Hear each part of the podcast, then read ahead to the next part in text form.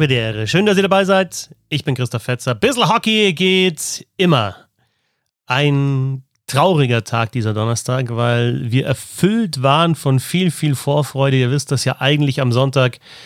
Eigentlich der Klassiker in der DEL Nürnberg Ice Tigers gegen die Düsseldorfer EG.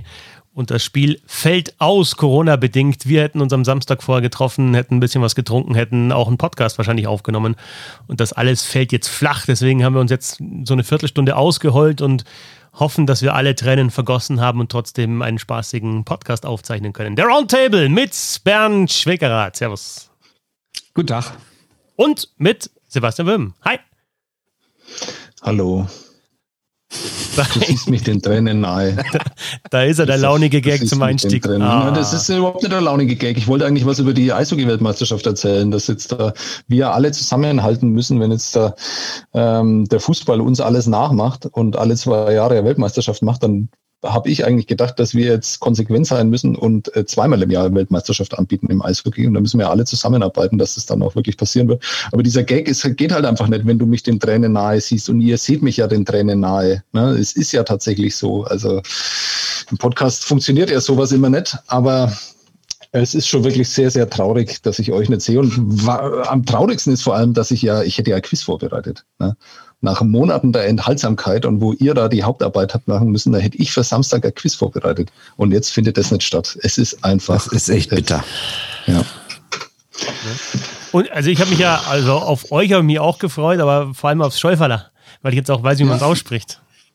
Ja, vollkommen richtig. Aus Schäuferler. Es weiß keiner, wie man es schreibt, aber Schäuferler wird es ausgesprochen. Ja, ich hätte, es hätte alles gepasst. Ich will nicht verraten, wo wir uns getroffen hätten, weil vielleicht findet es ja doch irgendwann nochmal statt. Aber auch äh, liebe Grüße an den Kollegen Ed Blackhawk, der jetzt auf diese Art und Weise erfahren muss, ähm, dass wir seine Mannschaft, die Islanders, äh, kauft Merch, kauft Tickets, unterstützt ihn, folgt ihm auf Twitter und äh, wo auch immer er noch ähm, sein Unwesen treibt mit den Islanders, äh, unterstützt ihn da, weil auch für ihn ist es traurig, wir werden nicht mit ihm aufs Eis gehen. Das war ja auch noch geplant, dass wir zusammen aufs Eis gegangen wären. Da hätten wir ja auch noch einen Podcast gemacht, mhm. von der Bank aus in so einem Bierliga-Eishockeyspiel, aber alles findet nicht statt. Scheiß Corona ganz ehrlich, scheiß Corona. Es, es, hat eigentlich alles brutal gepasst. Ne? Samstagabend schön Bier trinken, Sonntag Eishockey spielen, Sonntagnachmittag Eishockeyspiel in Nürnberg.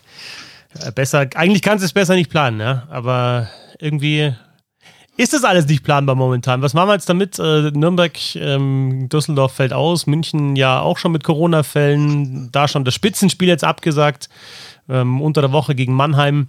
Ähm, Bernd, du hast wahrscheinlich jetzt mit der Düsseldorfer EG dich ein bisschen mehr beschäftigt, was da jetzt in den letzten Tagen passiert ist und was passieren wird und ja, was die Hintergründe sind. Äh, alles, also ein bisschen unverständlich ist es schon, oder?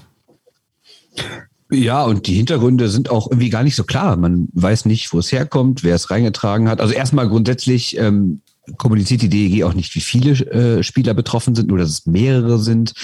Und alle müssen aber in Quarantäne. Es gab am Mittwoch einen großen PCR-Test für alle. Und da sind halt die ähm, äh, Fälle festgestellt worden. Aber es heißt natürlich nicht, dass die, die jetzt negativ getestet wurden und symptomfrei sind, dass die das Virus nicht in sich tragen. Also das hat man ja auch bei äh, Red Bull München erlebt, dass es zuerst 18 Fälle waren, dann war es 22. Theoretisch könnte morgen, übermorgen, wenn weiter getestet wird, könnten noch weitere Fälle bekannt werden. Und man weiß, wie gesagt, nicht, wo es herkommt. Auch die Münchner hatten ja kommuniziert, dass ich glaube 97,5 Prozent vom Betreuerstab und Trainer und Mannschaft geimpft sind. In Düsseldorf weiß ich zumindest, wenn wir nur über die Spieler reden, dass es da mehr als 90 Prozent sind. Und ähm, ja, das heißt natürlich, dass es diverse Impfdurchbrüche geben muss. Das ist jetzt nicht ganz so überraschend, weil grundsätzlich war ja von Anfang an klar, die Impfung schützt vor einem schweren Verlauf, aber sie schützt nicht vor einer Infektion. Trotzdem, dass es jetzt in dieser Masse auftaucht, das hätte ich als völliger medizinischer Laie ehrlich gesagt nicht erwartet. Äh, echt? Also warum, warum seid ihr da so überrascht? Du hast in jeder Mannschaft ähm, ein, zwei Ungeimpfte und du weißt, äh, dass es Impfdurchbrüche geben kann. Was ist jetzt da so überraschend, wenn du davon ausgehst, dass in der Eishockeykabine sich das Virus besonders wohl fühlt und du jetzt einfach nicht mehr diese totale Isolation hast? Ähm, also ich meine, ich weiß nicht, wie ihr das so wahrnehmt, aber äh, nur weil ich in der Kneipe, wenn ich da aufstehen muss und aufs Klo gehe, mir dann eine Maske überziehen muss, was auch äh, restlos albern ist, ähm, also für mich gibt es kein Corona mehr. Es findet einfach nicht mehr statt. Und wenn du das dann natürlich vergleichst mit dem letzten Jahr, unter welchen Umständen die da Eishockey gespielt haben, wie isoliert die da waren und jeder stolz, stolz darauf war und zu Recht stolz darauf war, dass es eben keine Fälle gegeben hat. Und jetzt äh, tritt genau das auf, was man eigentlich letztes Jahr schon erwartet hat. Aber also für mich ist das alles sehr, sehr erklärbar und ich finde es auch alles gar nicht so mysteriös und, und damit will ich jetzt auch gar nicht den, den Ungeimpften das in die Schuhe schieben. Ähm, aber es kann natürlich äh, der Fall sein, dass das dann so reingetragen wird und äh, dann auch weiter verbreitet wird. Also so ganz überraschend finde ich das auch alles gar nicht. Ähm, ich weiß gar nicht mehr, wer es war. Ähm, auf Twitter hat ja auch einer reagiert und äh, gesagt, äh, das ist ja hoffentlich, ähm, oder ich tippe mal Deutschland, äh, Couch Potato war das, nee, der liked den. Sebastian van Kleef hat geschrieben, ich tippe mal Deutschland und Europa wird in vier Wochen in Bezug auf Corona ganz andere Probleme als Eishockeyspiele haben. Ähm, das will ich nicht hoffen, aber es kann natürlich durchaus sein, dass wir da jetzt nur, wir im Eishockey als Trendsetter nur den Anfang erleben von dem, was die ganze Gesellschaft dann irgendwie hat, wird erleiden müssen. Ja, die, ja, du hast natürlich in dem Sinne recht. Also Gernot Trippke hat ja zum Beispiel auch, als er mal darüber gesprochen hat, warum es so gut geklappt hat vergangene Saison, dass es ja kaum bekannte Fälle gab und nur ein einziges Spiel, was nicht mehr nachgeholt werden konnte, dass es auch daran lag, dass natürlich die äußeren Umstände der Liga und den Vereinen, die Karten gespielt haben, eben die Lockdown-Umstände, dass halt auch nicht wirklich viel zu tun war. Das ist jetzt, gebe ich dir recht, völlig anders. Man kann ja mehr oder weniger wieder alles machen. Und deshalb kann man sich natürlich auch trotzdem noch infizieren. Aber ich dachte halt, auch wenn die Impfung nicht völlig vor der Infektion schützt, dass man trotzdem ein bisschen mehr geschützt ist und dass, ähm, dass es halt nicht so viele Fälle gibt. Dass es mal Fälle gibt, ganz klar, gab ja auch ein paar in Mannheim, gab ein paar in Wolfsburg und sowas. Mal da drei, mal da vier. Aber dass es in München 22 sind und in Düsseldorf mehrere, also ich weiß echt nicht, was es bedeutet. Ich kann jetzt noch nicht mal spekulieren, aber ich sag mal ganz grob mehr als fünf. Ähm, ja, das überrascht mich dann doch. Also ich weiß von mehr als fünf, ja, in okay. Düsseldorf. Und was man eben so hört aus München, ist es wohl auch so, dass, ähm, also dass, dass der schwerste Verlauf äh, wohl äh, Schnupfnase ist bisher. Also äh, ist eigentlich genauso, wie es dann auch sein sollte. Also es sind keine schweren Verläufe da zu erwarten. Und ähm, ich weiß nicht, also ich könnte mir schon vorstellen, dass da so äh, insgeheim so mancher Verantwortlicher sich denkt, naja, dann soll das halt einmal dann durchlaufen, das Ganze, und dann haben wir es hinter uns äh, und können dann irgendwie ab Mitte November wieder normal irgendwie spielen. Ähm, ich glaube, darauf wird es hinauslaufen. Das werden sicher nicht die letzten Fälle sein und sicher nicht die letzten Mannschaften, die davon betroffen sind. Es deutet vieles halt darauf hin, dass es tatsächlich dann eher nicht am Eishockey spezifisch, natürlich dann, wie sich es verbreitet, dann schon wieder Eishockey spezifisch, aber sonst alles eher ja, Gesellschaft einfach ist und wieder mehr Kontakte auf jeden Fall. Also jetzt hat ja auch Roman Hollamus, der Pressesprecher der Nürnberg Ice Tigers, der ja sehr äh, transparent mit, mit, mit solchen Dingen umgeht. Ähm, Alexander Franz, der auch ein bisschen Hockeyhörer ist, hat gefragt auf Twitter, ob die immer noch zweimal die Woche testen und äh, Roman hat geantwortet, ja, ist richtig, da wird noch getestet. Jetzt haben wir die Frage dann, ja, wird das alles dann noch so ernst genommen oder testet man die Geimpften vielleicht weniger oder gar nicht mehr. Aber jetzt hat ja Johannes Schlitzler auch einen äh, Artikel geschrieben in der Süddeutschen Zeitung und da auch gesagt, dass die Münchner immer ihren, in Anführungsstrichen, Tatortreiniger mit dabei haben, das also wirklich sehr ernst haben, der nochmal zusätzlich schön, ja. desinfiziert oder da nochmal da schon belächelt wird von den anderen. Also da, das natürlich auch immer nur von außen, aber da habe ich schon so einen Eindruck, es wird ernst genommen. Aber klar, du hast automatisch natürlich, also ich, für mich fühlt sich auch, halt die Maske ist noch da, ja, aber sonst ist doch alles wieder wie, wie vorher. Und äh, die 3G-Regel, ganz ehrlich, in der Gesellschaft, und da gehe ich jetzt mal weg vom Eishockey, da scheißen viele drauf, um es mal so direkt zu sagen. Ja, also ich war jetzt tatsächlich mal in der, im Nachbarort jetzt vor ein paar Tagen mal ein Bier trinken mit Freunden und da war ich total überrascht, dass dann mal wirklich mal jemand gefragt hat, wo ist denn der Impfnachweis oder habt ihr einen 3G-Nachweis? Weil es oft einfach so ist, ja, habt ihr dabei vielleicht noch so ein Abnicken, aber nicht getestet wird äh, oder nicht geprüft wird und das finde ich schon, also das ist dann halt einfach auch die Verantwortung der Gesellschaft, der da nicht nachgekommen wird im Moment. Deshalb mit Eishockey dann in dem Sinn wenig zu tun. Nee, das stimmt, aber um nochmal auf Eishockey zurückzukommen, ich habe äh, natürlich Kontakt zur deutschen Eishockey-Liga aufgenommen, vergangene Woche schon, als die Geschichte in München dann so groß wurde. Und dann habe ich dann nochmal explizit nachgefragt, wie sieht denn das jetzt aus? Wie ist jetzt, wie ist jetzt aktuell das Prozedere? Und da wurde mir geantwortet, ähm, Geimpfte, für die gibt es gar keine Testpflicht mehr, also wurde nochmal bestätigt. Und alle anderen wurden täglich und zweimal die Woche PCR. Jetzt habe ich dann natürlich in Düsseldorf nachgefragt, wie das da war. Und dann hieß es auch, äh, klar, es war nicht mehr so wie in der Vorsaison, aber es gab immer noch Tests und vor allen Dingen, also auch PCR-Tests und vor allen Dingen hatte jeder Spieler jederzeit die Möglichkeit, sich freiwillig testen zu lassen. Das konnten die machen. Und es gab auch immer wieder Tests.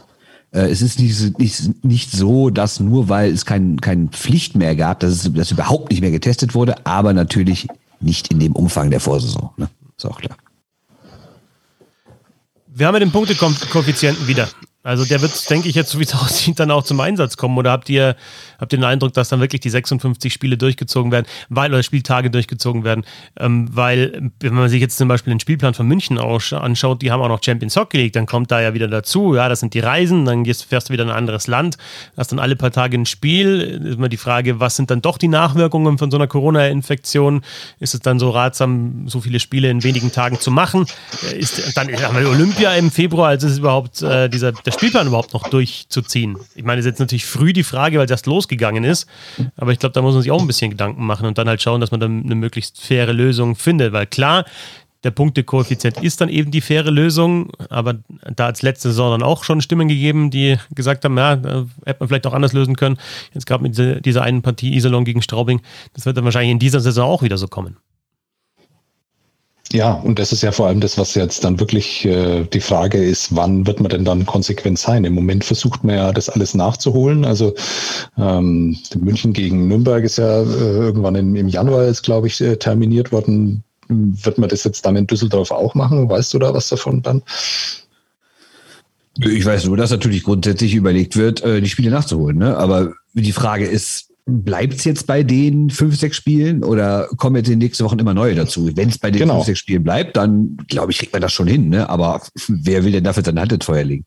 Genau, und wann ist der Punkt, wo man dann sagt, okay, dann werden halt diese Spiele nicht nachgeholt und dann kommt der Koeffizient dann halt vollkommen und vollends zum Tragen. Aber dann hast du natürlich einfach immer, wenn du ganz knallhart formuliert, äh, wenn der Spiel gegen, gegen äh, Schwenningen ausfällt oder Spiel gegen Mannheim, ist halt einfach ein Unterschied. Äh, und wenn du halt ja. äh, vielleicht nur zweimal gegen Mannheim spielen musst, aber viermal gegen Schwenningen spielen darfst und sowas, das sind natürlich Dinge, die dann den Ausgang von so einer Saison dann massiv beeinflussen können. Also Absolut. Oder, oder, oder, auch die, oder auch die Frage, was ja auch vergangene Saison echt Iserlohn in die Karten gespielt hat, dass sie dann vor ihrem wichtigen Auswärtsspiel, ich glaube in Ingolstadt war es, einfach nochmal vier, fünf Tage frei hatten und alle anderen Mannschaften mussten aber durchpowern alle zwei Tage. Ne? Das ist natürlich. Ja, in, in Nürnberg ist es jetzt ja auch so, die haben jetzt äh, hatten Sonntag jetzt Pause, haben jetzt dann am Wochenende, weil sie am Freitag eh kein Spiel gehabt hätten und spielfrei waren, ähm, dann fällt am Sonntag das nächste Spiel aus. Also ich glaube, in Nürnberg ist es ganz gut, weil man einen neuen Trainer hat und dann vielleicht auch äh, Automatismen dann irgendwie einarbeiten kann. Aber generell ist es ja auch, wenn du dann einfach so eine unverhoffte Pause hast, das ist ja gar nicht äh, so positiv. Du willst ja im Rhythmus bleiben eigentlich dann und so. Das sind alles so Dinge, die da jetzt mit reinspielen und du jetzt eigentlich schon, äh, ich bin gespannt äh, oder würde mich interessieren, ob da äh, in Neuss darüber nachgedacht wird, wie man das jetzt dann so generell handhabt. Oder ob nochmal der Abstieg ausgesetzt wird? Wer weiß. Uh. Nächstes Jahr 16 Mannschaften. Ja, dann wäre es ja wieder eine gerade Zahl, ist doch gut. Und dann ja, steigen über, übernächste Saison entweder drei ab oder zwei oder ich vier oder keine Ahnung oder zwei auch. Das dann, wird dann wahrscheinlich kompliziert. Hm. Alle ein bisschen down, finde ich, bis jetzt. Gefällt mir ja, nicht. Ist ja auch nicht schön. Also ich meine, auch wenn, auch, auch wenn man aus München das hört, dass es nur ein Stupfen ist, ist es ja trotzdem erstmal nicht schön, dass sich viele Leute infizieren. Also ja. Ne? Ja, und da geht's ja dann doch wieder, äh, es bleibt ja immer meistens nicht dabei. Ne? Also die, natürlich sind die jetzt alle isoliert, aber man denkt dann, dann doch wieder ähm, an die Familien, an die Kinder, die nicht geimpft sind ähm, und auch die, und die Leute, die halt sich einfach nicht impfen lassen. Und für die wird's jetzt, glaube ich, dann echt einfach immer gefährlicher. Das ist schon, schon was, über was man nachdenken muss, auch in der Sache. Klar, es geht nur um Eishockey, aber ja, und das meinte ich eben. Ich hoffe, dass der Sebastian van Klee von Twitter nicht recht behält und es dann ein größeres Problem in vier, fünf, sechs Wochen ist. Um das nochmal ein wenig runterzuziehen, weil gäbe ja auch die Möglichkeit zu sagen, gerade wo es so schön ist in der deutschen Eishockey-Liga, da willst du doch auch drüber reden, Christoph, oder? Ja, absolut. Also ich meine, das, das, Thema hatten wir jetzt öfter mal Corona. Wir hatten eigentlich gemeint, dass wir es vielleicht ein bisschen seltener diskutieren müssen jetzt. Jetzt ist es halt anders, aber ähm, ich, ich würde gerne trotzdem auch ein bisschen über das Sportliche reden, was bis jetzt passiert ist in der DEL, denn ich finde ehrlich gesagt, klar, du hast jetzt momentan Schwenningen so ein bisschen hinten abgeschlagen, aber das, was sich viele, ich auch so ein bisschen gedacht haben, dass du da im Abstiegskampf wahrscheinlich relativ schnell irgendwie Krefeld und Bietigheim hinten hast und dann das vielleicht irgendwie langweilig werden könnte. Ganz im Gegenteil, also vor allem jetzt mit dem Punktekoeffizienten dann wahrscheinlich noch unterschiedlich viele Spiele. Da wird es dann Wechsel geben in den letzten, unter den letzten, ich sage jetzt mal vier, fünf. Du hast so Mannschaften dabei wie Ingolstadt, Straubing im Mittelfeld, die wahrscheinlich nochmal anziehen werden, vor allem Ingolstadt, aber ja, aktuell sind Schwenningen, Nürnberg, Krefeld und Bietigheim hinten. Und äh, da, da kann sich eigentlich von Woche zu Woche was tun. Und ich finde jetzt da, dass keine so komplett abfällt. Schwenningen wird sich, glaube ich, auch noch ein bisschen stabilisieren. Und das Gleiche ist ja auch vorne. Also da hast du ein paar positive Überraschungen. Das Wolfsburg, die sind Vizemeister, weil das hier mit einem Punkteschnitt von zwei dastehen nach einem Viertel ungefähr der Hauptrunde. Dass Düsseldorf so gut dabei ist, Iserlohn auch Top 6. Also es gibt schon so ein paar Geschichten, sportlich auch. Und die Partien, die ich gesehen habe im Stadion, ich weiß nicht, wie es dir geht, Bernd. Ich meine, du hast jetzt natürlich ein, ein sehr lopsided äh, Derby gesehen. Ähm, deutlichen Sieg der Düsseldorfer EG in Köln 6-1.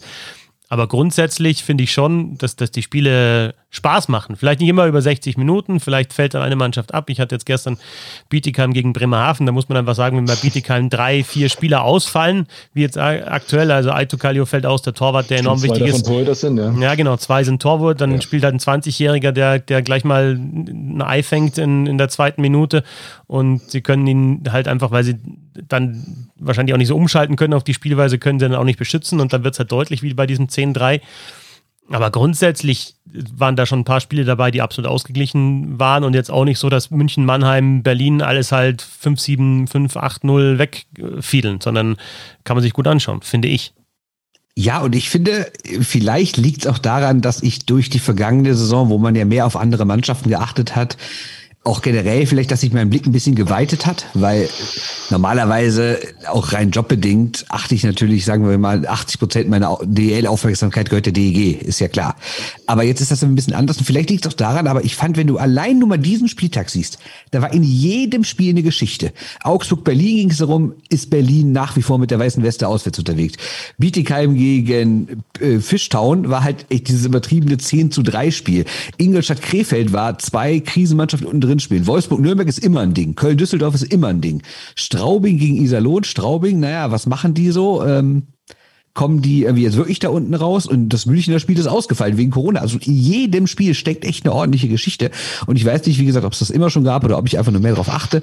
Aber ähm, vielleicht liegt der zweite Satz, der mir, oder die zweite Sache, die mir aufgefallen, vielleicht liegt das auch daran, weil ich ja natürlich jetzt mit Düsseldorf zwei Derbys in Folge erlebt habe in Iserlohn und in Köln. Aber ich finde auch körperlich umkämpft. Also ich habe selten Spiele in den letzten Jahren gesehen, also vielleicht, wie gesagt, ist das eine Recency Bias, aber dass die Spiele so umkämpft sind, schon so in der Hauptrunde, dass es richtig zur Sache geht auf dem Eis. Und das äh, kann man sich schon ganz gut angucken. Ich finde es total spannend und das habe ich mir auch schon gedacht, als du das Thema angekündigt hast, ähm, von wegen der ausgeglichene Liga und sowas. Und dann schaut man sich die Tabelle an, die du jetzt gerade komplett anders ähm, interpretiert hast, Christoph. Ähm, Mannheim, München, Berlin. Ja, und aber Sebastian, sorry, ich Nürnberg, Schwenningen. Ja, ja nee, nee, ich, ich das, aber, ja noch recht. Ja, ja, aber nee, ich unterbreche dich ungern, aber ja. äh, wenn du jemand anderen da vorne haben willst, dann sage ich einfach träum weiter. Ja, also das ist, weil, weil ja, du hast ja gesehen, nein, du hast dann gesehen, ich habe doch jetzt gerade gesagt, Bietigheim, da fällt der Torwart aus oder die ersten zwei sind es. Cody Brenner hat zum Beispiel gestern, der hat das Trikot angehabt und der andere fängt sich zehn Dinge ein, der, der arme Hund. Und Brenner kommt halt einfach nicht, weil du weißt, der kann halt nur kommen, wenn der andere umfällt und dann nicht mehr, nicht mehr aufstehen kann, weil er angeschlagen ist. Und dann fehlt halt mit braunen Verteidiger und dann hast du schon mal zwei, zwei Stabilisatoren, hast du weg aus der Mannschaft und dann, dann kann so ein 10-3 einfach passieren. Und bei Mannheim fallen halt 6-7 aus und die, ja, die gewinnen halt ihre Spiele dann am Anfang 3-1 oder so und dann läuft halt der Brückmann heiß oder sonst was. Und das ist einen extrem ruhig, tiefen Kader. Also was, ja, ruhig. Nein, ruhig, überhaupt nicht. Ja, war mir viel ja die, die, Anfangsphase war mir viel zu ruhig. Jetzt muss da irgendwie ein bisschen Feuer muss ich will, jetzt kommen. Ich will einfach nur ich will einfach nur einen anderen Gedanken da noch mit reinbringen, der mir in Bezug auf Nürnberg aufgefallen ist, weil Nürnberg ja einfach keinen guten Saisonstart jetzt hatte. Ne? Äh, äußert sich dann auch in einem Trainerwechsel. Und dann habe ich mir gedacht, äh, liegt es wirklich nur an Nürnberg? Ja, zu 80 Prozent. Aber man muss auch sehen, dass, glaube ich, an vielen, vielen Standorten in der DEL bisher ziemlich gut gearbeitet wird. In Mannheim wird mhm. gut gearbeitet, in München wird gut gearbeitet, in Berlin wird gut gearbeitet, in Wolfsburg macht man sehr gute Arbeit, Düsseldorf überrascht, wird, äh, ist bisher viel erfolgreicher, als man ihm das zugetraut hat. Ähm, Iserlohn, äh, sehr ordentlicher Saisonstart, Bremerhaven zwischendurch, aber das lag sicher auch an der, an der Doppelbelastung, aber an sich auch ordentlich. Ähm, äh, ich finde, Köln hat ja, Recency Bias, ja, war natürlich jetzt am Dienstag jetzt nicht so überragend, aber die haben auch eine Idee, die sie dann durchsetzen. Das funktioniert nicht immer so gut, aber auch da funktioniert es ganz gut. Augsburg ist auch eine Mannschaft, äh, wo man sich gedacht hätte, wenn die 15 das sind nach 13 Spieltagen, wäre es jetzt auch keine Überraschung, sind sie nicht, die können überall mitspielen. Ähm, Straubing fängt sich jetzt so langsam, Ingolstadt fängt sich vielleicht auch. Bietigheim, finde ich, äh, ist für den Aufsteiger und für das, was sie da auf dem Papier haben, äh, auch einfach ein absolut äh, vollwertiger äh, DEL-Teilnehmer. Ja, und dann hast du Krefeld, ähm, die finde ich mir ja schon immer viel Spaß machen und dafür, dass das so eine totale dysfunktionale Mannschaft ist, ähm, ist es eigentlich auch nicht schlecht, was sie da rausholen. Und dann hast du dann Nürnberg und sagst, okay, eigentlich ein ziemlich verkorkster Saisonstart. Und in Schwenningen, wo du, ist wirklich der einzige Standort, wo du sagen kannst, da, da läuft bisher noch gar nichts. Also ich glaube, dass überall relativ gut gearbeitet wird. Und das trägt vielleicht auch dazu bei, dass es einfach Spaß macht bisher. das waren die 15 in 15, dieses Mal in drei Minuten von Sebastian Böhm. Vielen Dank ich weiß, die größte Liebeserklärung, die ich hier von dir an die deutsche Eishockey-Liga gehört habe. Du hast gerade 14 von 15 Vereinen gelobt. Ja, naja, 13, sagen wir es mal so, 13. Aber ja, aber, aber ich, so. also, ich, aber das, ja, ganz gut ich konnte dir bei keinem Punkt widersprechen. Ich muss auch sagen, wenn man, also die Laune ist ja auch nicht wirklich schlecht bei den meisten. Bei den oberen drei ist eh gut. Ich gehe jetzt nicht wieder alle durch, aber dann hast du diese Mittelklasse-Clubs, die gerade so äh, sagen, ja, wir stehen gut da, da vielleicht sogar ein, zwei Plätze besser, als wir wollten. Und ja, Vielleicht liegt das daran, dass viele Clubs einfach nicht den Anspruch haben, ganz oben mitzuspielen. Aber ähm, ich denke auch, dass, dass, dass es war in wenig Clubs, merkt man gerade irgendwie, scheiße, was, was passiert hier eigentlich? Ne? Sondern ich glaube, ja, die meisten sind ganz gut gelaunt um das nochmal äh, anzusprechen, also Wolfsburg und Düsseldorf machen doch zum Beispiel auch richtig viel Spaß. Iserlohn macht doch auch richtig ja. viel Spaß. Also da freut man sich doch auch als, als Heim-Fan, wenn diese Mannschaften dann kommen, weil man weiß, okay, das ist nicht das langweilige Wolfsburg, wie es das mal war, oder diese, diese orangefarbene, orangegraue Maus, die da kommt, sondern die haben mit De Sousa richtig aufregenden Spieler dazu bekommen, spielen ein anderes System. Äh, da geht mehr. Am Dienstag waren sie, glaube ich, sehr, sehr müde. Das hat man dann auch gemerkt. Ähm, und bei Düsseldorf ist auch immer viel los und bei Iserlohn ist auch immer viel los. Also das, ich finde schon, dass das so ein bisschen ähm, über die Standorte hinaus ausstrahlt. Ja. Und man darf nicht vergessen, ja. dass, also Schwenningen ist jetzt so ein bisschen abgeschlagen, haben wir gesagt, aber jetzt haben die Thomas äh, Saborski geholt, der jahrelang in, in Finnland auch in den letzten die Jahren. Ist Ach nee, Quatsch. äh, gut zweistellig getroffen hat. Und das ist ja der nächste Faktor, äh, dass wir gar nicht wissen, was dann so im Januar noch passiert an Transfers zum Beispiel. Also das wird auf jeden Fall interessant, wenn es dann tatsächlich mal heißt, okay, jetzt müssen wir wirklich schauen, dass wir nicht absteigen, ob dann noch Spieler kommen und ob sich das dann da hinten wieder verschiebt, weil ein paar Mannschaften halt dann vielleicht zwei einen Kracher holen und dann wieder aufholen. Also das ist, es ist, ist auf jeden Fall interessant und nochmal vorne ist es, wie es ist, aber es ist ja letztes Jahr nicht Mannheim und nicht München Meister geworden und sie waren auch beide nicht im Finale, also waren Wolfsburg im Finale. Ich finde immer, wenn du eine Mannschaft hast, bei der du sagst, boah, hätte ich ganz anders eingeschätzt, ist schon mal gut. Es sind zwar 15 Mannschaften, aber wenn du eine sagst, boah, eigentlich doch Abstiegskandidat, ich rede von Düsseldorf, und dann haut es so und dann kannst du auch sagen, muss auch mal bei Düsseldorf sagen, kannst du mehr dazu sagen, Bernd, aber die handelnden Akteure sind halt einfach auch gut. Also Harold Kreis ist ein guter Trainer und Niki Mont hat ganz offensichtlich auch gute Arbeit gemacht. Kann man auch mal positiv rausheben, ja, mit, mit begrenzten Möglichkeiten, wie ich so höre ab und zu. Ja, begrenzte Möglichkeiten. Die haben ja in Nürnberg aufgekauft. David Trinkberger, Fischbuch, das ist ja alles, heißt immer, dass sie kein Geld haben und dann, ne? Fischbuch, da haben sie doch Geld. Einfach. Das war vorletztes Jahr. Naja, nee, absolut. Also, äh, man kann die Düsseldorf aktuell nicht viel kritisieren. Also, also was er, was das, was er so sportlich abläuft. Harold Kreis hat es am ähm, Dienstag ganz schön beschrieben, weil was echt krass war bei dem Derby ist, wie diszipliniert diese Mannschaft. Man darf ja nicht vergessen, die hatten sechs Verletzte, die haben mit drei Reihen gespielt und da waren wirklich diverse Leute bei, die es einfach nicht gewohnt sind, viel Eiszeit in der DL zu bekommen. Und dann spielst du da in Köln. Ich weiß für euch, das alles äh, Kirmes, aber die Halle hat echt gebebt. Ja, also da war, das war richtig voll, es war super laut. Das ganze, die ganze Halle hat die ersten Minuten gestanden, komplett. Und die haben die Düsseldorfer schon bei der, bei den, bei den Starting Sticks so ausgepfiffen, wie ich das jahrelang nicht erlebt habe. Da war richtig Action in der Halle drin, ne? Und dann hast du da 21, 22, 23-Jährige, die das noch nie erlebt haben und die einfach so abgezockt im System geblieben sind. Also die haben, ich kann mich an kaum einen wirklichen Fehler erinnern, sei es irgendwie Stellungsspiel, sei es Wechselfehler, sei es irgendwie dummer Pass oder sowas. Die waren sowas von im System und Harold Kreis hat nachher den schönen äh, Satz dazu gesagt, nicht sexy, aber geradlinig. Ne, und, ähm, und genau so haben sie auch gespielt, wirklich. Äh, haben natürlich auch im Gegensatz zu den Spielen davor auch mal endlich ihre Chancen ganz gut genutzt. Das war ja in Bietigheim und gegen Mannheim ein großes Problem. Jetzt haben sie wirklich gnadenlos zugeschlagen und haben zugegebenermaßen auch einen Gegner gehabt, der sich so dumme Fehler erlaubt. Äh, das werden die Kölner nicht oft in dieser Saison machen. Die waren, glaube ich, einfach von dieser, von dieser Menge einfach auch übermotivierten angestachelt. Ne? Trotzdem, grundsätzlich, die haben zwar sechs Spiele verloren, aber noch kein einziges, wo du sagst, okay, da waren sie jetzt deutlich unterlegen. Selbst gegen Mannheim und München, wo sie verloren haben, hatten die echt ihre Momente. Haben, ich weiß, bei dem München-Spiel auswärts hat die vierte Reihe der DEG irgendwie die Münchner für anderthalb Minuten komplett eingeschnürt. Also das ist echt okay, das kann man sich angucken. Die haben noch, es gab noch kein einziges Spiel, wo ich dachte, ja gut, jetzt hast du denen mal schon die Grenzen aufgezeigt bekommen. Jetzt sah die DG irgendwie doch schon wie so ein Team aus, was eventuell nur gegen den Abstieg spielt. Ne? Aber ja, bisher überhaupt so nicht. wunderbar. Ja. Aber du, du sagst, dass für uns ist das Kirmes. Du hast doch in irgendeinem Podcast erzählt, dass dieses Derby irgendwie seinen Reiz verloren hat. Und jetzt und jetzt auf einmal ist es wieder das Allergeilste. Also dann Nein, es ist trotzdem das größte ja. Spiel. Es ist nicht mehr so groß, wie es mal war, aber es ist immer noch das größte Spiel. Darum geht es mir. Was ist im Eishockey schon noch so groß, wie es mal war? Das sagt er zwei Tage nachdem Wolfsburg gegen Eisberg gespielt haben vor. vor wie vielen Zuschauern eigentlich? Vor 1500 Zuschauer. Aber vierstellig ist ja schon mal was.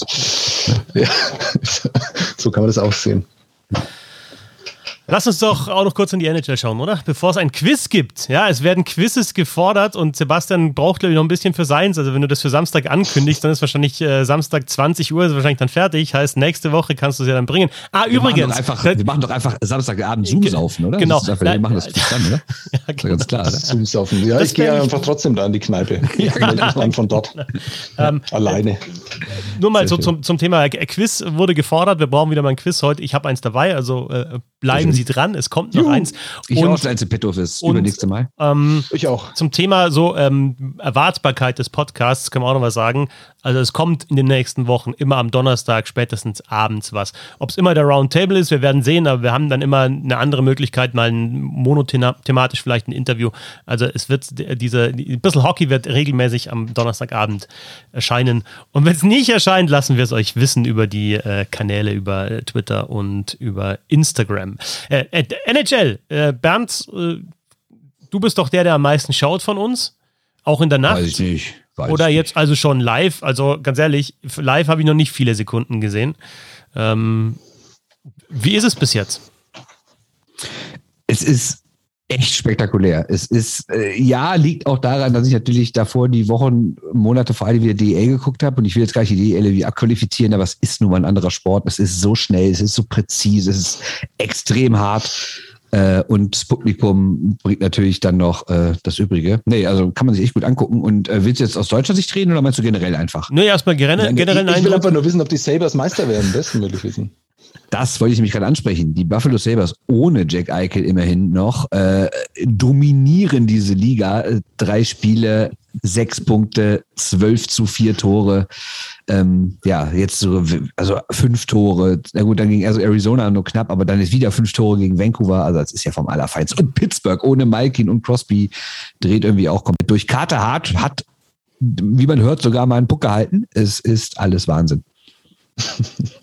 Jetzt gemeint, du, du stimmst hier 3-0 Sprechgesänge an. Äh, haben die Detroit Red Wings nicht ganz äh, geschafft, 3-0, aber haben zumindest auch schon zwei ihre ersten drei gewonnen. Und ein gewisser Moritz Seider ja, löst weiterhin einen Hype aus. Also ich, ich finde, also ist aber recht typisch. Ja? Erstes Spiel war das das erste Spiel, wo er gleich seine zwei Assists hatte, aber ich habe mir dann die Highlights angeschaut und habe ähm, Seider irgendwie so die letzten zehn Sekunden vor dem Tor irgendwie nicht mehr im Bild gesehen. Also da Beim hat er irgendwie die, ne? da, ja, da hat die Scheibe halt, Assist, ein Rückpass von der roten Linie zur blauen. Genau, dann, dann zum Wechsel gefahren vielleicht auch noch. Ja. noch ja. Aber Assist ist Assist und um das geht es ja auch gar nicht um die Statistiken, sondern einfach die Frage, die wir uns ja auch gestellt haben, wie präsentiert der sich in der Liga? Macht er jetzt in, nur in Deutschland oder dann auch bei der Weltmeisterschaft oder dann auch in Schweden so einen guten Eindruck oder macht er den in der NHL auch? Und ich ist natürlich jetzt auch wieder nur drei Spiele. Aber der Eindruck ist richtig gut. Und was ich halt einfach so geil finde, ist, dass der, ich meine, das ist dann auch teilweise so GIFs, ja, da werden dann die besten Szenen rausgesucht, aber dass er sich zumindest diese Aktionen, also diese Spirigankerl da an der blauen Linie, an der gegnerischen, einfach auch zutraut. Ja, der zieht dann echt, macht den Toe Drag gegen einen Stürmer, der vielleicht halt schon 800 NHL-Spiele hat und auf ihn zuläuft mit voll, voller Power, dann macht er trotzdem einen Toe Drag und lässt ihn ins Leere laufen. Der scheißt sich halt einfach nichts. Finde ich gut. Ja. ja. Und ist tatsächlich dann, glaube ich, fast so Ja, also von, von den, unter den Verteidigern eigentlich so momentan der einzige auf dem Niveau in Deutschland, der das macht und dann eben auch in der NHL macht. Insofern. Ja, guck dir auch die Minuten an. Ja. Ich meine, der spielt ganz klar Top 4, der spielt Überzahl, der spielt Unterzahl, der spielt deutlich über 20 Minuten pro Abend. Und ähm, ich habe mir ein Detroit-Spiel komplett angeguckt und das erste habe ich zumindest mal, das erste Drittel habe ich nochmal, weil ich den historischen ersten Wechsel von Herrn Seider sehen wollte, habe ich mir das nochmal angeguckt. Ähm, das ist schon sehr souverän. Klar, macht er auch mal einen Fehler, äh, völlig normal, macht ja jeder. Aber ähm, der hat halt ein Selbstverständnis und ich glaube, dass das auch nochmal in Schweden nochmal extra gekommen ist, weil ich echt dachte, ich bin hier nicht quasi der junge äh, Homeboy-Star wie in Mannheim, der einfach schon abgefeiert wird, nur weil er sich zwei Schlittschuhe anzieht, sondern ähm, ich bin in der Lage, irgendwie Verteidiger des Jahres zu werden und, und Top-Team mit ins Finale zu führen. Und dann auch bei der WM Spieler des Jahres werden, also der, der, der, der Platz vor Selbstvertrauen. Und das merkst du halt auch an, was der sich für Aktionen zutraut. Und das ist dann aber dann doch die neue Generation oder im deutschen Eishockey. Also letztes Jahr kommt der Stützle da rein und denkst, ja, okay, gut, der hat jetzt in der DL überzeugt, der hat äh, gute U20-Weltmeisterschaft gespielt, das ist jetzt schon nochmal was anderes da NHL. Dann zieht er aber, also der, der, der, da ist jetzt keiner, der sagt, oder zumindest von, von den hochgedrafteten jungen Deutschen, jetzt keiner dabei sagt, boah, toll, ich darf jetzt NHL spielen und dann erstmal so überwältigt ist, sondern ganz im Gegenteil. Also, schön. Ja, okay. Nee, aber also, äh, also die zumindest, die jetzt eben den Sprung geschafft haben, die, die zeigen einfach da auch von Anfang an, was sie können. Und ob der Hype jetzt dann so groß sein muss, auch bei Stützle, wie er dann auch in Nordamerika sofort gemacht wird, ist immer die Frage. Aber ich finde jetzt nicht, dass der Hype so viel größer ist, als dann tatsächlich auch die Leistung. Also man sieht es dann auch auf dem Eis, warum der Hype so groß ist. Ich glaube, der Cider-Hype-Train, der hat ja jetzt erst so richtig, also ich glaube, da waren ja immer noch die Vorbehalte groß. Ja. Und ich finde, für Leute, die halt diese ganzen GIFs schon aus, aus Schweden kennen, ist es jetzt nicht so überraschend, dass er dieses Spiel dann auch wirklich ähm, dahin überführt. Und man muss ja einfach auch sagen, die Eiszeit kommt halt auch einfach daher, dass es in Detroit halt einfach auch sehr, sehr einfach ist, ja, zu dieser Eiszeit zu kommen. Es ist aber, ich glaube, so von der Karriereplanung ist es einfach, geht da sehr vieles auf. Also die schwedische Liga war, glaube ich, genau der richtige Schritt. Ähm, dann jetzt auch in dieser Situation dann da reinzukommen. Und es wird ja für Detroit noch schwierig werden. Das ist jetzt keine, kein Hot Take, dass es wahrscheinlich kein ganz erfolgreiches Jahr sein wird. Also dann auch nicht unter dem massiven Druck dann irgendwie gleich abliefern zu müssen. Aber immerhin bei einer Franchise zu haben, wo man sagt, okay, die brauchen noch zwei, drei Jahre, aber dann, ja, also mit äh, Lucas Raymond dann noch äh, und, und vielen anderen, die dann noch nachkommen. Also die haben ja eine Perspektive und dazu natürlich noch einen General Manager, der weiß, wie man sowas aufbaut. Also da läuft schon sehr, sehr viel in seinem Sinne da. Ich meine, äh, und er selber bringt die Leistung ja dann auch. Ich finde es schon ist beeindruckend und gar nicht so überraschend, wie das viele vielleicht in, dann in Nordamerika dann finden im Moment. Ja, ebenfalls nicht überrascht, muss ich mich selber loben. Äh, ich, ähm, ihr wisst ja, ich habe ja äh, für die Sonderhefte Eishockey News ähm, ein paar Vorschauen geschrieben und meine wunderbare, äh, nicht wirklich bold Prediction war, dass Herr Kopita dieses Jahr mal durchdrehen könnte, wenn er nämlich Herrn äh, Dano in der anderen Reihe hat, der sich um die defensiven Ausgaben kümmert. Und was ist bitte mit Kopita los? Drei Spiele, fünf Tore, drei Vorlagen. Selbst Drew Dowdy, der alte Mann, hat schon sieben Scorerpunkte. Fantastisch. Ja, also man muss natürlich da immer noch auffassen, ne? Ja, ja, drei, über drei, drei, vier Spiele. Aber ist schon cool, dass diese ganzen Geschichten und man, es ging ja nur darum, irgendwie, wer sich, wer da am meisten tankt jetzt dann irgendwie. Und ich glaube, so wirklich ähm, konsequent dabei ist halt nur Arizona bisher und alle anderen, die man da im, im Keller gesehen hat, überraschen ja zumindest äh, hier und da mal, selbst San Jose. Und da ist dann halt interessant. Also ich finde, was bei, äh, die, äh, traut sich irgendwie keiner, vielleicht ist es auch kein Thema, aber wie Buffalo ohne Eichel eben spielt, hm, vielleicht war ja dann doch nicht äh, Buffalo das Problem, sondern Eichel. Also ja, das heißt es in Buffalo, die, Buffalo ist ja nicht die allergeilste. Absolut, natürlich, natürlich. Die werden auch nicht in die Playoffs kommen, die werden natürlich ganz unten landen am Ende, weil die Mannschaft einfach grottenschlecht ist. Aber den, der Anteil von Jack Eichel an daran, dass es in Buffalo seit Jahren schlecht läuft, ich finde, da wird relativ wenig darüber berichtet und ich meine, war ja, der hat ja nicht umsonst den Ruf als Coach-Killer, ne? Und das, äh, ja. ob das dann immer so wirklich stimmt, weiß man natürlich auch nicht. Aber ich kann mir auch nicht vorstellen, dass Jack Eichel irgendwie eine Stimmungskanone in der Kabine ist und der reinkommt und alle lachen und sagen, geil, dass du da bist. Ne? Also mhm. ist natürlich auch nur völlig spekulativ, aber so wie ich ihn zumindest zwei, drei Mal in Mix-Zones bei Weltmeisterschaften erlebt habe, ist er jetzt auch nicht gerade unbedingt mega Humorbombe. Und wenn man dann so seine öffentlichen Aussagen hört, wie ich fühle mich disconnected zu dem Team und es ist alles äh, traurig hier und äh, also ich glaube, es ist, keine, keine, keine Stimmungskanone. Hm. Ach, übrigens, was ist denn mit Montreal? Also ich meine, das, das ohne Carey Price und ohne Shea Weber und natürlich ohne Philipp Dano und so, alles klar. Aber das ist ja schon hart, was da abläuft, oder? Drei Tore nach vier Spielen? Hm. Naja, ohne den Nummer 1 Verteidiger, den Nummer 1 Torwart und den Nummer 1 Center und zwar jetzt nicht nur so gefühlt, sondern haben das ja auch die Rolle gespielt jeweils. Ähm, also finde ich jetzt nicht so überraschend und eben vielleicht dann die, die letzte Saison doch ein bisschen overperformed und einfach gut gelaufen. Äh, klar, dass sie so schlecht starten, hätte ich jetzt auch nicht gedacht, aber das ist einfach auch, also ich glaube jetzt allein, wenn wir nur Danon nehmen, ja, da, also ich habe mich auch gewundert in der vergangenen Saison, dass du dann Top äh, 6 Center hast, der dann bis zum Finale gar kein Tor hatte und weiß ich wie viele Scorerpunkte, aber ich, ein, ein Tor oder so, genau, und halt einfach defensiv stark war, aber du brauchst halt einfach tatsächlich, der hat dann auch im Finale gezeigt, warum er so wichtig ist oder in, insgesamt in den Playoffs. Du brauchst so einen Spieler auf dem Eis.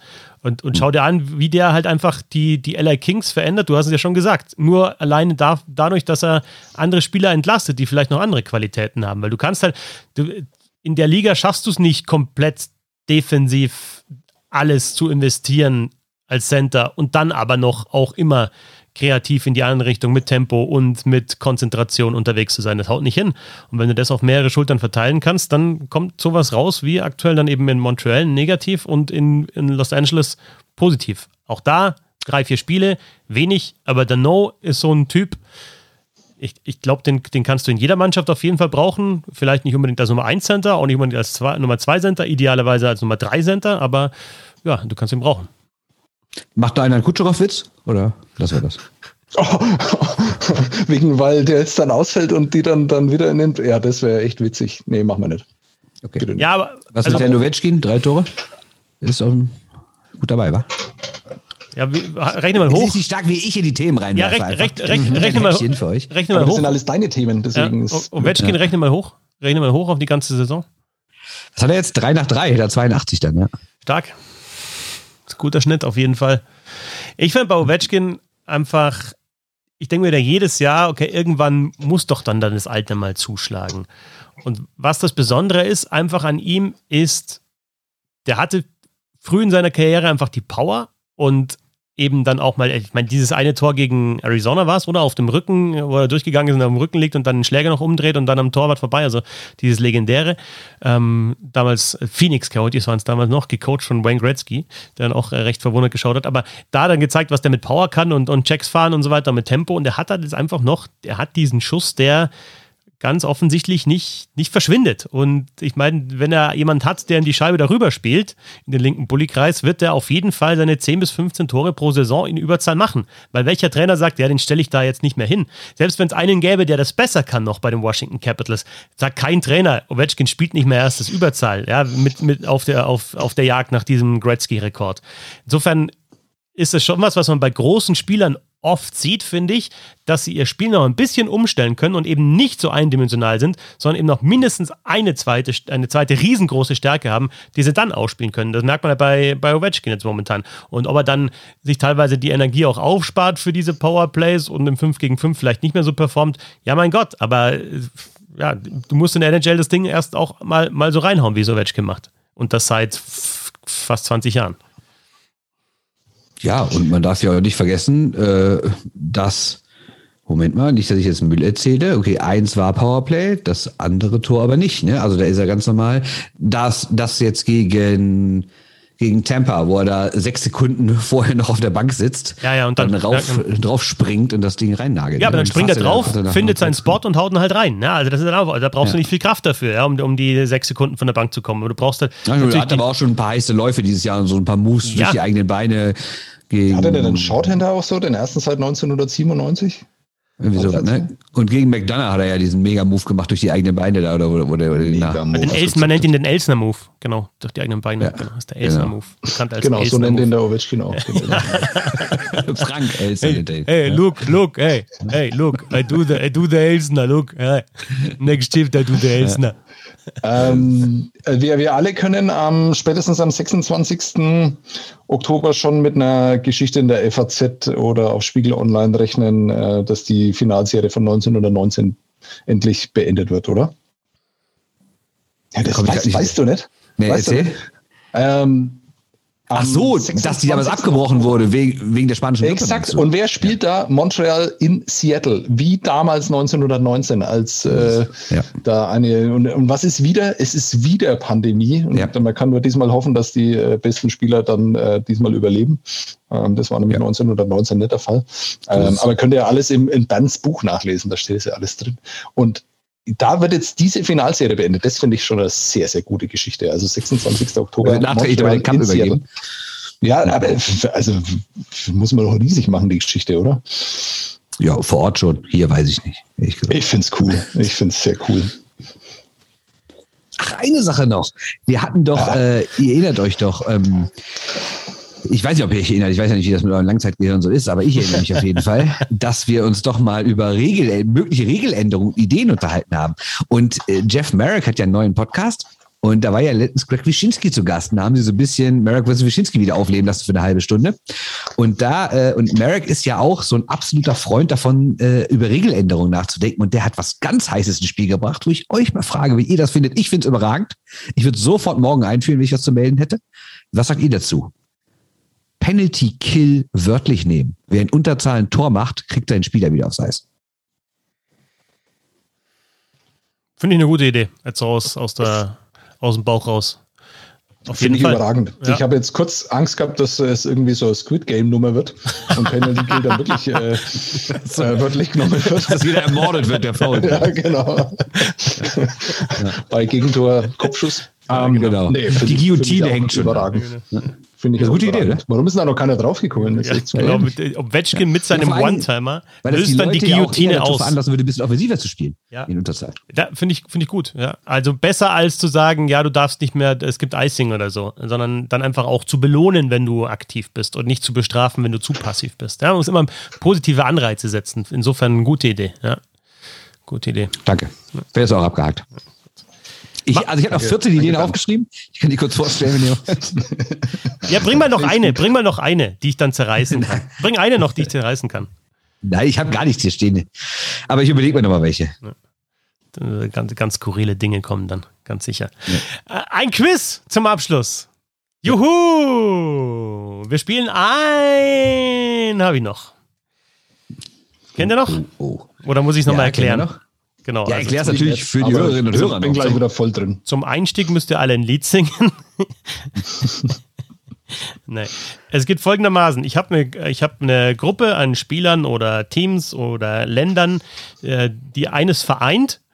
Und ihr müsst abwechselnd diese Gruppe sozusagen abhaken. Also jeder Spieler oder jeder Verein, jedes Land, das darunter fällt, nennen. Und irgendwann kommt dann der Moment, wo einer sagt, boah, mir fällt keiner noch, äh, keiner mehr ein. Und ich sage, einen habe ich aber noch. Und da, wo, wo sozusagen dieses Hin und Her hängen bleibt, ähm, da kriegt dann der andere die Punkte. Also ihr müsst einfach ja, die komplette. Schlimmcode heißt es. Äh, ja, nein, es heißt einen habe ich noch. Na, war ein bisschen anders, oder? Egal, mach einfach. Ja, diskutiert ihr jetzt ein anderes Quizformat und habt dann wieder keine Ahnung, äh, was ihr machen müsst. ja. So machen wir's. Also ich fange mal an, nur so zum, ähm, um, um reinzukommen. Ähm, deutsche Topscorer in der DEL am Ende einer Saison. Boah, nur einer ein, glaube ich. Egal, mach. Genau, dann fängt. Nee, fängt, du musst anfangen. Genau. Also ich würde mit den Reimer anfangen. Genau. Und dann, äh, Hock, genau. Robert. Und dann ist schon vorbei. Was echt bitter Aha, ist, aber dann ist schon vorbei. Wirklich? Es gibt nur, also äh, Darren Olver steht da noch mit einer deutschen Flagge, aber ja, ähm, da, dann war es das. Ja, also dann ist, ist, dann ist es unentschieden, gibt es keine Punkte. Aber vom, vom Prinzip her klar, oder? Geil, was du dir für ein Beispiel ausgedacht hast, aber weiter. Nein, aber das ist somit, finde ich, nein, nein, aber das finde ich, ich finde somit, das ist eigentlich das, also eigentlich die, die, die, die, geilste, die geilste Trivia zu DEL. Nenne alle deutschen Topscorer. Ja, Patrick ja, Reimer, Robert Hock. Ich, und mit viel, ich viel Liebe das gleich aufgeschrieben, weil Darren vielleicht schreibe ich ja doch nochmal eine Patrick Reimer-Geschichte, habe ich mir gleich nochmal aufgeschrieben. Ja, ja. Mach, mal, mach mal groß in irgendeinem Magazin oder so, fände ich mal cool. Nicht so irgendwie Nürnberger Nachrichten, ja. mal. Wär, wär da cool, müsste ja. was zu Reimer, ja, ich meine, der ist bald DL Topscorer All-Time, also da müsste noch was Großes kommen, finde ich. Aber mhm, Prinzip okay. verstanden, oder? Und ja. es gibt ähm, folgendes Punktesystem. Die Fragen werden immer schwieriger. Das heißt, für die erste gibt es dann einen Punkt, dann zwei Punkte, drei Punkte, vier Punkte. Ähm, das Schlag den Rad-Punktesystem, dass man eben dann auch nochmal hinten raus überholen kann und es irgendwie überraschende Wendungen gibt. Finde ich gut. Okay, ich fange ja. an mit ähm, Achtung, gut zuhören. Olympiasieger im Eishockey. Frauen und Männer. Länder. Es fängt an Machen wir schnell Schnick, Schnack, Schnuck in die Kamera. Achtung! Schnick, Schnack, Schnuck. Ja. Was ist denn los? Was hast du denn zu da? Blatt oder was? Blatt hatte ich. Bist, ja, äh, Bernd Schwickerer, der, Gigi, der Gigi Buffon von Bissel Hockey. Habt ihr das Video von Gigi Buffon gesehen, wo er bei Schnick, Schnack, Schuck die ganzen Leute abgezogen hat? Überragend. Nein. Also äh, Bernd Schwickerer hat Blatt und ähm, Sebastian hat äh, den Stein, das heißt. Und ähm, jetzt, und jetzt, äh, jetzt wird es ganz groß. Vom Blatt zum Ahornblatt. Ah, uh. Oh, Russland, ne? Russland. ja. ja. Also Kanada sagt Bernd und Russland, wenn ich richtig verstanden habe, Sebastian. Das sind Nein, sage ich nicht, sage ich nicht. Ich sag, äh, ah, jetzt habe ich ihm schon einen Tipp gegeben. Also es ist okay, ich sag, ähm, nee, sage ich nicht. Äh, doch, ich sage Russland. Ich sag OAR. Genau, nochmal kurz. Ich bin ja ganz gern. Ich sagen, ich, weil Russland hat noch nie offiziell. Ja, ja ne, Russland, ne, Russland, UdSSR, passt alles unter einen, genau. Ja. Ähm, Ach, alle, also auch die Guss und so, steht alles da eins jetzt, ja? Ja, alles eine Mischpoke. Okay. okay, alles klar. Kurz okay, zur okay, Taktik nochmal, die offensichtlicheren zuerst nennen und nicht gleich prahlen und sagen, ich weiß allen, den sonst keiner weiß, weil hebt euch den ja, für den Schluss ja, auf. Ja, ich sag's nur. Okay. Die Vereinigten Staaten von Amerika. Richtig, das richtig. Slowenien nicht gleich nehmen jetzt dann. Ja, äh, die Tschechische Republik. Richtig. Schweden. Schweden ist auch korrekt, ebenfalls Olympiasieger geworden. Gibt es jetzt noch einen? Jetzt habe ich nur noch einen, ehrlich gesagt. Einen habe ich noch. Einen habe ich noch. Mindestens. Wenn der Böhm den sagt, dann stehe ich ganz blank da. Aber ich glaube, es gibt doch gar keinen. Es gibt nur noch einen. Ich sag, einen habe ich mindestens noch. Sebastian ist dran. Ähm, ich habe nicht einmal den einen, um ehrlich zu sein. Was gibt es denn da noch? Gibt es da noch? Äh, Schweden hatten wir jetzt gerade, ne? Mhm. Hm. Soll ich sagen? Ja, ich sag's, wenn. Ja, gut, stimmt. Das ist dann äh, Großbritannien oder ja, was? Richtig. 20, genau. Großbritannien 1936, Garmisch-Partenkirchen. Gleichzeitig Welt- und Europameister geworden. Eine Mannschaft mit überwiegend äh, kanadischen Auswanderern, also britischen Auswanderern nach Kanada. Und Siegerehrung, glaube ich, damals in Nürnberg bei den Olympischen Spielen im Eishockey. Damit habt ihr alle und das heißt, keiner kriegt einen Punkt. Und es geht weiter mit der zweiten Kategorie und dieses Mal beginnt dann logischerweise Sebastian. Sebastian. Ja. Deutsche Spieler mit mindestens 20 Regular Season Toren in der NHL all time. Also über 20 Tore geschossen. Deutsche Spieler. Ich sag euch, Randy Gilhan, geboren in Zweibrücken, und Brian Glynn, geboren in Iserlohn, die auf der NHL-Seite halt als German-born Players äh, gelten. Zwei Kanadier zählen nicht dazu. Ja? Zählen oh, das nicht ist schade. Dazu. Wer erinnert sich nicht an Brian Glynn? Ja, Brian Glynn, ich Tore. weiß, dein Lieblingsspieler, Brian Glynn. Ja. Damals in den, mhm. ich glaube, weiß nicht, 30er, 40er, 50er, weiß nicht. Du schon. Also es, geht um, es geht um Spieler, die in Deutschland das Eishockey spielen erlernt haben. Ja, es geht ja. um Deutsche, also es sind alle bekannt. Es sind deutsche Spieler einfach, ja, genau. Ja. Und, und ja. mal kurz, jetzt, wenn ihr mitratet zu Hause, dann schreibt sie euch am besten vorne auf, alle, die euch einfallen, und hakt sie dann ab. Also kurz jetzt mal unterbrechen und dann, weil sonst ist es schwierig, weil bei den anderen beiden immer durcheinander, weißt auch nicht, fangen die jetzt mit den offensichtlichen an und so. Insofern, wenn ihr mitraten wollt, vielleicht kurz unterbrechen und alle euch zurechtlegen. Es sind, ich zähle euch auf, 1, 2, 3, 4, 5, 6, 7, 8, 9, 10 sind es. 10 Spieler, die über 20 10. Tore geschossen haben. Nicht in einer Saison, sondern insgesamt. Äh, ne? Wichtig, wichtig. Okay, Sebastian. Sebastian. Ach so, insgesamt? Ja, ja, ja, ja. Also die ersten ja. sind, so, ein paar sind leicht. Gedacht, und, ja, ja. Hm. Insgesamt? Ja, insgesamt über 20 Tore. Ja. Hast du einen? Ja, äh, Uli Himmer. Uli Himmer. Mist. Le Leon Dreiseitel. Warte mal. Uli, Uli immer Also- steht da drauf raus, hat keine Ja, 20. pass auf, ich, ich habe gesagt Regular Season Tore. Und ich habe vorher gerade gesagt, fang mit den offensichtlichen an. Und du sagst Uli Hiemer, der 19 Regular Season Tore geschossen hat. It's- Sorry. Aber wie blöd kann man sein? Aber Playoff weiß ich jetzt nicht. Insofern lasse ich dir das durchgehen und fang vielleicht mit. Ja, mit lass gelten. Das ist Na, sehr sowieso, nein, wieso? Ich habe. Ich Probier's hab mit Alexander Sulzer. Probier's mit Alexander Sulzer, Sebastian, am besten. Hi- Hiemert. Ähm, schau, jetzt können wir das äh, Spiel nämlich anders nennen. Äh, you've, you've been Hiemert. Finde ich, find ich Hör mal, sehr wer der Hiemert. Ja, genau. Noch besser. Hör mal, da Hiemert. Also komm, ja, nee, jetzt habe ich, hab komm. ich verloren die Runde. Na, jetzt komm. Ist langweilig. Wenn du, also das. Ja, das ist überhaupt nicht langweilig. Na, jetzt So komm. muss das Spiel sein. ja, scheiße. Okay, dann, äh, meine Güte. Äh, Joken hackt. Richtig. Markus Sturm. Richtig. Marco Sturm die meisten, ne? 242. Ja, noch. Aber nicht mehr lang, ne? Nicht mehr lang. Weil. Äh, weil? Ja, Weil äh, Yui Krupp 200 noch jetzt, ne? spielt, oder was? Hm? Yu- Yui Krupp. Genau. Deswegen hat Marco Sturm äh, nicht mehr lang die meisten Tore, weil Uwe Krupp noch spielt. Genau. Uwe Genau. Krupp, äh, Hat- neun- 69 hat mich, hat mich überrascht. 69 Regular Season Tore für Uwe Krupp in der Er hat schon lange gespielt, ne? Ja, aber nicht trotzdem, irgendwie- 69 für einen wenn er Verteidiger ist nicht. Ja, das stimmt. Ja. Okay, ähm, Äh, Christian Ehrhoff. Christian Euerhoff, ebenfalls korrekt. Äh, der Verteidiger der Deutsche mit den meisten Toren sind 74 in der Regular Season gewesen. Äh, wie viel haben wir denn schon? Ähm, fünf. Vier. Echt jetzt? Kommen noch Vier. fünf. Vier. Vier. Und drei Seiten haben wir schon genannt, oder was? Nein, ich aber. als erst genannt, weil ich das Spiel ja verstanden habe. Ach so, du hast angefangen mit Dreiseitel. Okay, ich habe schon gedacht, Ja, ihr, warum habt ihr Dreiseitler nicht gesagt? Okay, Dreiseitel ist schon genannt, dann sind es sechs schon genannt. Ich finde das wahnsinnig. Ich wäre da gerne einfach jetzt schon raus, weil ich Uli Hiemer gesagt habe.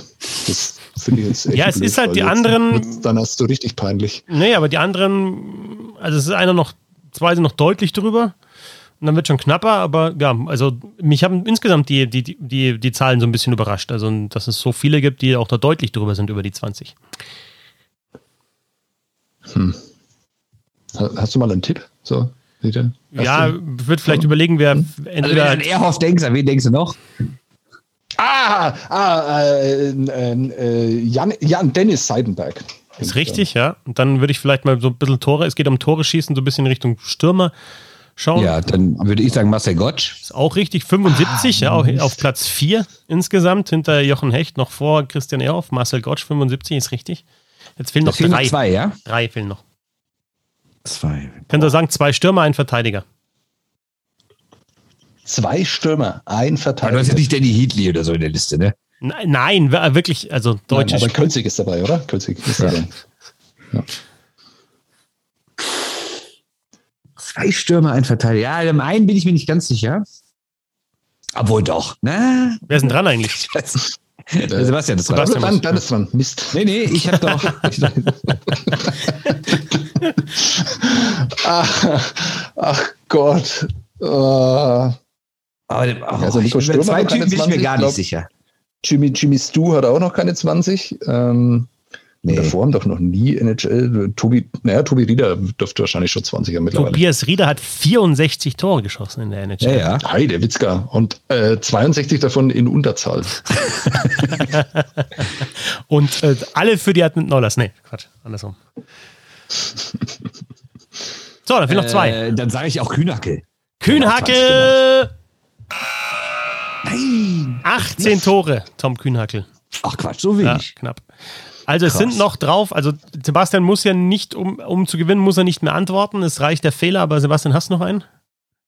Natürlich nicht. Ich habe mit Uli Hieber begonnen. Ich Ja. glaube so nicht, dass ich jetzt noch irgendeinen habe. Also es gibt noch, soll ich es Das ist der auflösen? Freezers-Legende. Ja, genau. Den gibt's noch. Ja. Echt? Der auch? Okay. Also, Ja. aber also Schubert hat ja nicht immer nur Verteidiger gespielt, sondern Eben. oft auch vierte Reihe Stürmer, Ja, äh, vor allem genau. reingechippt und hinterher und Check gefahren, aber ab und zu auch Tore geschossen, eben und auch dann ganz guten Schuss. Also Schubert hat 25 und dann gibt es tatsächlich noch einen Dominik Kahun mit 34 Och. NHL-Toren. Was, Völlig im Hirn. Ja. Also kannst du bitte dieses Och rausschneiden und dann immer wieder bringen? Das war sehr schön. Och. Och. Oh. Ja. Gut, ähm, dann äh, steht es 3 zu, also la- lassen wir das, lassen wir das so werten, ja, oder? 2-0 für Sebastian steht es in dem Fall dann. Ja, sorry, das ist total albern. Also ich meine, ich habe echt mit Uli Hiemer angefangen. Weil ja, aber jetzt mal ohne Witz, was hat dich, da, was hat dich da denn bitte geritten, dass du mit Uli Hiemer anfängst? Also wie, nachdem ja, ich vorher gerade mal... ich das Spiel einfach so interessanter finde, wenn man den anderen da unter Druck setzt, indem man die nimmt, die halt nicht ganz so offensichtlich sind. Was ist das für ein Druck, ja. wenn dann Bernd Dreiseitel sagen kann, nachdem du ihm mal gesagt hast? Wo ist da, was, was verstehst du unter Druck? Äh, ja, mein. Ja, das, das ist was blöd. Genau. So, weiter geht's das, hier, komm. Okay, also 2-0 für Sebastian oder nicht? Ja. Ähm, ja, 2-0. Nächste Kategorie. Jetzt geht's in die Gegenwart, in die DL. Torhüter mit aktuell einer Save Percentage von über 92 Prozent. Und ich habe natürlich die genommen mit über sieben Spielen, also mindestens sieben Spiele. Also wenn einer mal drei Schüsse abgewehrt hat und 100 Prozent hat, ist er nicht mit dabei. Boah. Es sind fünf Torhüter, die aktuell in der DL ähm, schon öfter eingesetzt worden sind und eine Safe Percentage haben von über 92 Prozent. Es beginnt. Okay. Ähm, Sebastian. Der Bernd. Der Bernd. Nee, ich der Bernd. Genau. Ja, Brückmann. Felix Brückmann ist richtig mit 94,1. Äh, Niederberger. Matthias Niederberger mit einer Safe Percentage von 92,5, was über 92 Prozent ist, damit richtig. Uh. Dustin aus Gelsenkirchen. Dustin Strahlmeier, 94,5 Prozent. Überragend, beste Safe-Percentage der Liga, ist richtig. Richtig guter Mann übrigens. Ja. Ähm, Auch ein guter Typ. Ja. Ah, ähm, also Mannheim sind wir durch. Der, äh, Danny from the Birch Trees. Nein, hm. leider nicht. Äh, Uli Hiemer dann. Um das ähm, es gibt noch, Bernd, würdest du es oder? Ich mal kurz die Teams durchgehen, wer ist denn noch oben dabei? Von den München hat, glaube ich, keinen. Ja, ist vielleicht auch der falsche Ansatz zu schauen, wer oben dabei ist. Vielleicht eher, wer viele Schüsse abbekommt und nicht ganz so viele Tore. Ah. Also muss ja nicht immer. Also ist Poggi, Poggi noch dabei? Poggi ist nicht dabei, ne? Der war doch am Anfang so stark. Ja, ja war echt gut. Aber der hat ja jetzt nicht gespielt. Also nachher dann. Ja, eben. Ich deswegen ja. Es sind noch, soll ich es auflösen oder? Ja, ich löse auf. Ja. Oleg Schilin hat 93,4 Ja, ich wollte gerade sagen, Krefeld hat doch. Ne? Ja. Und dann haben wir noch Sami Aitokalio mit 92,1. Ich wollte es also, auch sagen. Ja. Damit steht es 3 zu 2 für Bernd. Und weil ich so ein geiles Punktesystem habe, gibt es kein Unentschieden, sondern der, der jetzt die letzte Kategorie für sich entscheidet, hat dieses Quiz gewonnen. Wahnsinn, geil. Wir bleiben weiter so in der Gegenwart und sagen, Spieler, die in dieser DEL-Saison im Shootout schon zwei Penalties verwandelt haben. Nicht oh, einen, sondern Shootout gesehen. Scheiße. zwei Penalties im Shootout verwandelt. Man kann man kann man kann es wissen, man kann es gesehen haben, man kann vielleicht überlegen, wer wer gut Penalty schießt. Also das sind so die drei Ansätze. Ich weiß nicht, welches Team im Shootout bisher war, weil ich ja. habe noch kein einziges gesehen. Ja. Dann also kann die Antwort kann ja nur Franz Nielsen sein. Franz Nielsen war noch nicht äh, bei einem Shootout beteiligt, aber hat tatsächlich, um diese Trivia auch mal zu bringen, die zweitmeisten Tore im Shootout geschossen in der NHL-Geschichte. Ja. 49 sind es. Wer fängt an? Oshi? Hm? Oshi Nummer 1? Äh, nee, Peter Nubelin. Nein, halt die Schirme. Ähm, Komm, Sebastian, fang an. Nicht hier auf Zeit spielen. Achso, ähm, ja, ich habe, wie du, keine Ahnung, das kann nach der ersten Runde vorbei sein. Äh, Shootout interessiert mich null. In Nürnberg gab es bisher eins erst. Ähm, und da hat jeder nur einmal antreten dürfen. Deswegen sage ich Chris Foucault. Ist richtig. Chris Foucault hat sogar okay, zweimal meine, in einem Shootout Meine Hoffnung getroffen. war, dass Nürnberg schon zwei hatte und dreimal beides mal getroffen hat. Und dann habe ich gedacht, na gut, das ist ziemlich doof, wenn der andere Kollege aus Nürnberg kommt, der sagt dann selbst den Reimer, dann bin ich auch wieder blank. Ob du den jetzt gesagt hast oder nicht, äh, ich bin komplett blank. Ich habe keine Ahnung. Ich habe, wie gesagt, kein einziges Shootout dieses Jahr gesehen. Ich weiß nicht. Du bist auch nicht raten Das war so? so ein überragender Sieg von mir. Ja. ja. Auch kein Raten von Bernd, sondern einfach sagen, Kapitulation. Ja, weil ich null weiß, welches Team gespielt hat. Keine. Oh komm, aber wenn wir Iserlohn schon, wenn Iserlohn schon gespielt hat, dann nehme ich einfach Bailey auch. Auch Iserlohn. Jetzt, jetzt sagen wir es, dann nehme ich einfach Robert Hock. Ja. äh, nein, ist falsch. Also es sind auch nicht okay. so viele. Es ist noch Chris de Sousa, der auch schon mal Thema war hier im Podcast. Der äh, jetzt gerade. Der, der hat zwei. Und dann haben wir noch Riley Sheen und Brandon Ranford, die jeweils zwei verwandelt haben für die Bietigheim Steelers. Sieger im Quiz Uli Böhm. Glückwunsch. Gratulation. Oh, sehr gut. Danke. Gratulation hast du gesagt oder Gratulation? Nee, Kapitulation, das Lied von Tokotronic, aber Ach so. da braucht man bei euch ja nicht anfangen. Mal kurz die, die, die, Top 5 im Shootout in der NHL habe ich mir jetzt kurz, kurz rausgesucht. Jonathan Taves tatsächlich da auf der 1 mit 50 Shootout-Toren. Dann Franz Nielsen, mhm. ähm, groß geworden in Berlin und jetzt auch wieder bei den Eisbären. Und dann mit 49 und dann Kane 47, Radim Verbada. We're good, we're bad, we're good, we're, we're good, we're bad, we're bada. Und äh, TJ Oshie dann mit 45. So schaut's aus. Mhm. Und wenn ihr, wenn euch das interessiert, noch äh, die deutschen Spieler mit den meisten ähm, verwandelten Penalties im Shootout, suche ich euch auch noch raus, weil wir gerade dabei Dreiseitel, sind. Oder? Ähm, Sturm und Dreiseitel jeweils acht. Jochen Hesch. Wäre die beste Quote, das finde ich ja am spannendsten, weil wenn halt alle, alle drei Ja, aber Tage Quote schießt, ist halt immer so, dann musst du mindestens, also im Shootout ja, ja, 66,7% Stützle, zwei von drei, das ist halt, ja. Äh, nee, Hecht ich hat bei, bei Leuten, die schon mal so ja, 30 Mal geschossen haben. Oder also Peterin Nummelin. Ich sag's nur nochmal. Ja. Ähm, 40 Prozent ähm, Leon Dreiseitel, 8 von 20. 40 Prozent ist eine gute Quote bei 20, die er geschossen hat. Das ist gut, ja. ja. Und dann, wenn du dein Nummelin nochmal bringen willst, dann schaue ich da auch nochmal auf die Quote. Und da, kann, da, kann, da könntest du sogar recht haben, aber da kommen jetzt erstmal X mit 100 Prozent. Ähm, Matthew Schneider, 2 von 3. In seiner kompletten, in seiner kompletten Karriere. Matthew ja. Schneider, wer kennt ihn nicht als überragenden Shooter? warum kann man da nicht 100? Von Andy Schneider. Ähm, also von den, von über 100 mit, mit über 100 Versuchen, sollen wir über 100 anlegen oder was machen wir? Nee, ja. ähm, 60 Versuche. Ja, Versuche ist zu viel. Tyler Sagan, 30 von 60. 50 Prozent. Das ist gut. Krass. Und dann haben wir, ähm, Jonathan Taves hat 50 von 101. Also der hat nicht nur die meisten Tore, sondern auch eine Quote von 49,5. Also das ist richtig. Das hätte ich erwartet, ehrlich gesagt. Nee, auch nicht. Franz Nielsen hat eine Quote von 46,2, auch sehr gute Quote. Uh, stark. Ja. Gut. Und Radim Barbada 42,9. Also die sind, haben nicht nur oft geschossen, sondern die können das auch richtig gut. Schön.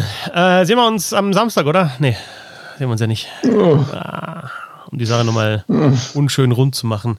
Jetzt ja, habe ich kurz gegoogelt. Matt Hendricks, der hat unfassbare Penalties früher geschossen. Müsst ihr mal euch bei YouTube angucken. Echt großartig. Der war ja sonst nie der großartige Zocker, aber Penalties Wahnsinn, weil der immer so einen, so einen Schuss angetäuscht hat oder die Torhüter am Boden gegangen, hat er easy vorbeigeschoben. Matt Hendricks, lohnt sich sehr. Der geilste ja, Shootout-Move genau. ist immer noch der von, von Datsuk, Von Datsuk. Ja, ja, ja der, der ist, aber der ist ja schon arrogant. Der großartig. Ja, aber der ist wirklich gut. Nee. Wobei, dann gab es ja noch, also dazu ja. ist ja mit dem, ich meine, den, wo er rüberzieht und dann schießt, also wo er dann lupft, äh, den dann nicht. Da gab es doch dann in Schweden dann öfter mal solche mit, mit, mit angeluft, also rübergezogen und angeluft, was natürlich schon brutal ja. arrogant ist. Ja, und wenn das sogar noch mehrmals funktioniert, dann natürlich Wahnsinn. Der, ich möchte noch äh, auf Brian Rolston hinweisen. Brian Rolston immer voll Schlagschuss, voll, Schlagschuss, voll ja, anlaufen. Auch geil. Tor. Ja, war auch super. Warum nicht? schwer zu lesen für den Torwart. Ja, wegen Rückhand, ne? Ist immer ganz schwer zu lesen. Rückhand, Schlagschiff. Rückhand, Schlagschiff. Argentinische Rückhand. Argentinische Rückhand beim Nein, Schlagschiff. Das ist kein Gag, sondern ich habe vergangene Woche eine Geschichte gemacht mit Stephen McCauley. Und ich habe das Gespräch mit ihm begonnen mit, hör mal, äh, du schießt hier heute zwei Tore, du spielst richtig, richtig stark. Äh, äh, das hat ja nicht jeder erwartet. Und vor der Saison warst du so ein bisschen so das Sinnbild in Düsseldorf dafür, für den, für den Sparkurs nach dem Motto, äh, wir geben unsere Leistungsträger ab und holen welche Leute, die keiner kennt aus der zweiten Liga. Wie hast du das denn so aufgefasst? Hat die das Druck gemacht? Hat gesagt, nö, ähm, ich habe das gar nicht mitbekommen. Da habe ich so gesagt, ja, äh, verstehst du ja kein Deutsch? Und dann meinte er so, doch, äh, ein bisschen schon, aber ich kann es nicht lesen. Ich dachte, okay, Google Übersetzer, aber okay, alles klar. Deswegen. Auch geil, er hat auch nicht damit gerechnet, dass er jetzt nicht als Halsbringer angesehen wird, wenn er aus Bietigheim dahin wechselt. Das finde ich aber auch geiles Selbstverständnis. Naja. War der nicht in Frankfurt? Ja, natürlich war er in Frankfurt. Aber ist ja auch egal ich fand es halt nur ja, witzig. Und wo hat Frankfurt letztes Jahr auch mal gespielt? In, in Bietigheim. Meine Güte. Ja, ja, okay, eben. Ich finde es auf jeden Fall witzig, da witzig auf jeden Fall, also dass du gleich mal so, hier, ne? dass, ich glaube, dass der, ähm, dass der erstmal sich gewundert hat, warum ihn da der Journalist erstmal mit Hömmer anredet. Und dann war der schon raus und da hat er die Frage gar nicht verstanden. Hör mal, hör mal, Steven, hör mal. Okay, äh, schön war's. Ähm, äh, schönes Wochenende auch ohne mich. Äh, Wünsche ich euch beiden. Und dann hören wir uns nächste Woche oder demnächst wieder zum Roundtable oder zu einem anderen Format am Donnerstag. Danke fürs Zuhören an euch. Bis zum nächsten Mal. Bernd Schwickerath auf Twitter at b-schwickerath. Sebastian Böhm at boemso Ich bin at fetzi6 und Bissl Hockey gibt es auch auf Twitter und Instagram und Crowdfunden könnt ihr auch weiterhin. 150.000 müssen wir, glaube ich, machen, damit die Show weiterläuft. 150.000, äh, 3.000 Supporter und 150.000, das ist das Ziel. Kriegst du wohl hin. Logisch, Woche haben wir Zeit. Schaffen wir. Bis zum nächsten Mal. Servus. Tschö. Tschüsseldorf.